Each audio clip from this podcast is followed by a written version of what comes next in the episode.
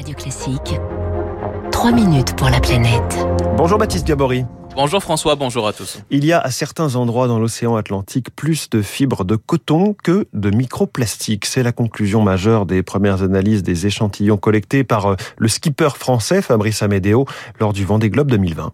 Oui, projet inédit, hein, nous vous en parlions ici même. À bord de son IMOCA, son voilier, Fabrice Amédéo avait embarqué donc en 2020 un capteur avec un système de filtre pour euh, capter les microplastiques tout au long de sa course, avec donc à la clé cette surprise, Fabrice Amédéo.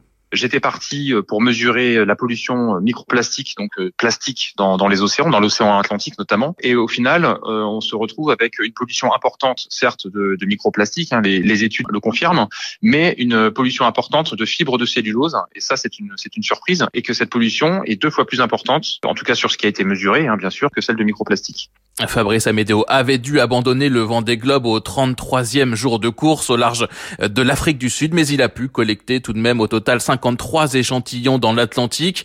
Dans plus de 90% des prélèvements, les scientifiques ont retrouvé des fibres donc de cellulose, notamment des fibres de coton issues très probablement de nos vêtements. Euh, Catherine Dreano travaille sur ce projet. Elle est chercheuse à l'IFREMER.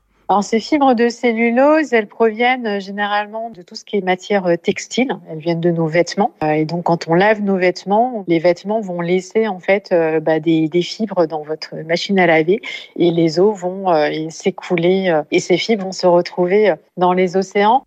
Les chercheurs ont aussi retrouvé hein, du plastique dans plus de 60% des prélèvements, du polyéthylène et du PET, issus notamment de la dégradation des sacs et des bouteilles plastiques. Les scientifiques cherchent désormais à comprendre la distribution de ces microparticules, leur origine et puis leur toxicité également, avec le problème des additifs qui sont utilisés dans ces matériaux. Jérôme Cachot est spécialiste en écotoxicologie marine à l'université de Bordeaux, autre chercheur impliqué dans ce ce sont des, composés chimiques qui sont euh, ajoutés au plastique au moment de sa fabrication pour en modifier ses propriétés physico-chimiques et euh, pour modifier aussi sa résistance. Résistance au feu, résistance à la température, résistance aux UV avancer sur la toxicité, la possible toxicité de ces additifs est un donc des enjeux de ce projet, d'autant que les scientifiques vont pouvoir bénéficier de nouveaux échantillons avec deux nouvelles courses au programme cette année pour Fabrice Amédéo.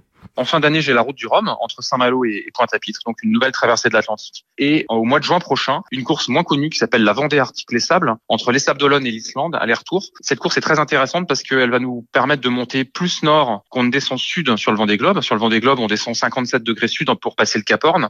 Là, j'ai monté plus de 60 degrés nord. Et donc, ça va permettre d'aller aussi faire des mesures assez nord pour continuer à mieux connaître la dispersion des microplastiques dans l'océan Atlantique.